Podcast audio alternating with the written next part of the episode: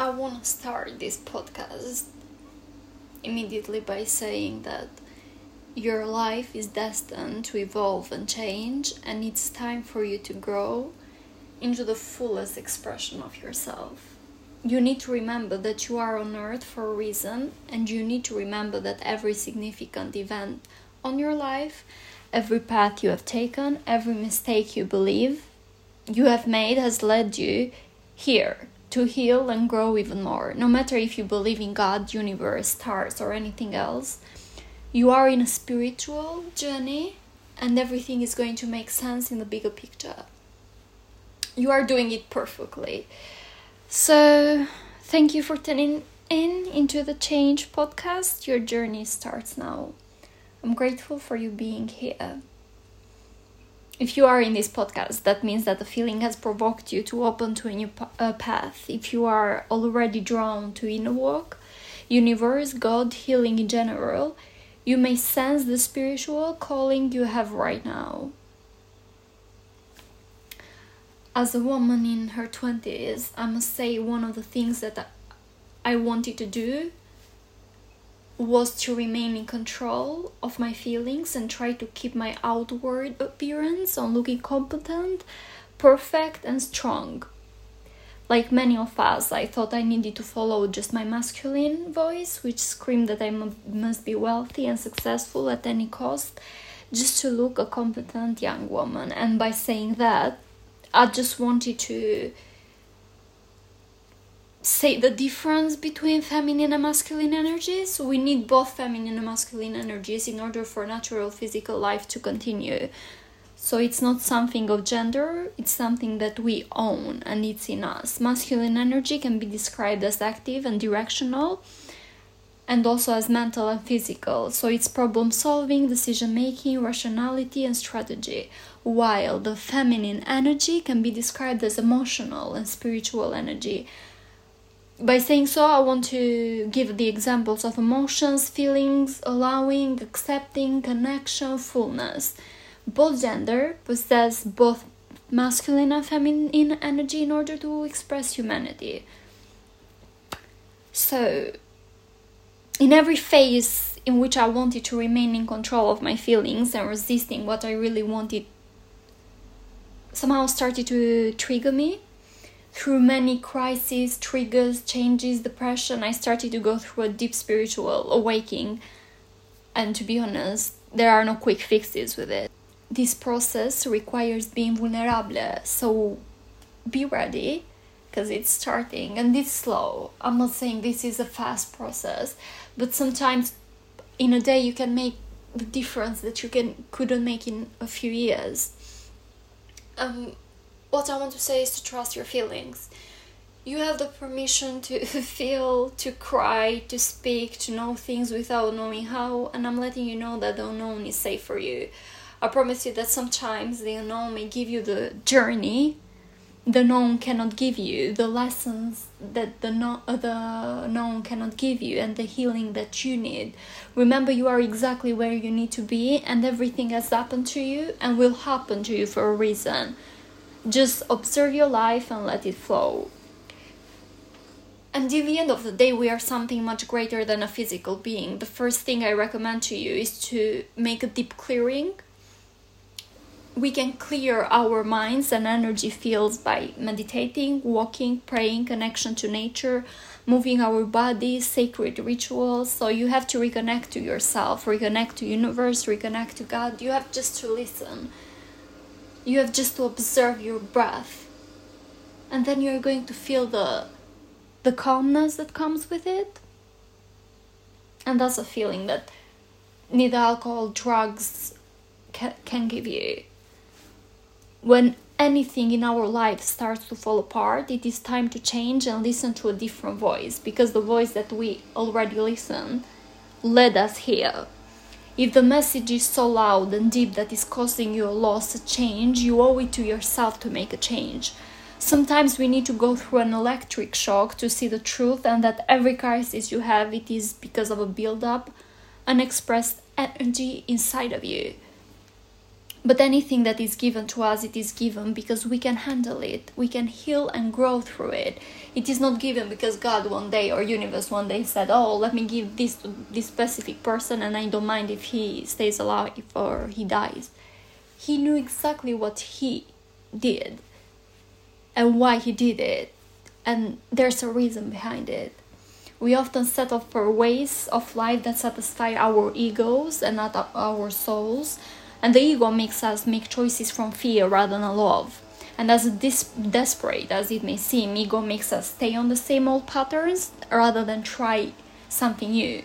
Any kind of feeling change demands us to step out of our comfort zone, so out of the ego, so it does trigger us because ego wants st- uh, stress, ego wants that craving, wants that sadness. Which stepping in a new zone may give you anxiety I can accept that. But till you get comfortable with that. So if you are comfortable with feeling miserable, which is miserable, which is uh, a bad relationship, a toxic relationship, I must say, not a bad, but a toxic one. Because there's nothing bad or good in a relationship, they're just toxic and healthy um, bad finances and all of that ego is going to want you to stay on the, those old patterns. But if you try something new now the ego is triggered and is saying to you no come back to me until you get comfortable being healthy being wealthy trying new ways to support the life that you want to be the ego is just going to say that. So you must be aware of that. I want to ask you what do you dream of doing, being, creating, and living? What do your prayers consist of? I want you to stop the podcast and think about it, write them down. I want you to read them because those are truly what your soul wants, and God has put them in your thoughts for a reason. You ca- came to earth to bring your light, so it's time to shine. You must arise from all of those limited thoughts and fears because you are capable of doing everything you have in mind. Our egos exist to keep us in avoidance of our inner sources of love, therefore, the ego creates ways to sabotage our healthy habits and make us stay stuck in the old ones. But hey, don't be upset because we are all in the same boat of recovering from something that being our ego, past life traumas or current life abuse. So you need to surrender and learn to treat everything with love rather than fear. You possess wisdom and love that if it can be unlocked, I promise we can change the world or your world at least. Your ego will always tell you your limits and the most expanded visions are, are impossible to create but your true self, which comes from a place of love and abundance, will lovingly tell you that you can do whatever your heart wants you to do. Underneath all the self criticism, procrastination, trauma, avoidance, excuses, dramas, you know that you have incarn- incarnated here to contribute and you know you are capable of more empowerment and freedom that you already have. And at times it's going to be lonely, I'm telling you you need just uh, but in the end you just just need a small circle that can get you spiritually mentally and physically where you need to be. You don't need people which will put you where you were. You want people to put you where you want to be. And that can accept you without conditions. That you don't need to be someone for them to accept you they can accept every phase you are going to go as a human being.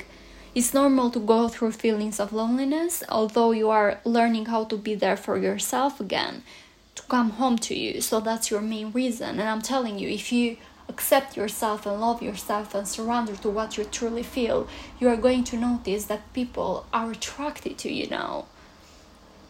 And this is the time to practice really being with yourself. You should recognize that going through the day is a monumental achievement.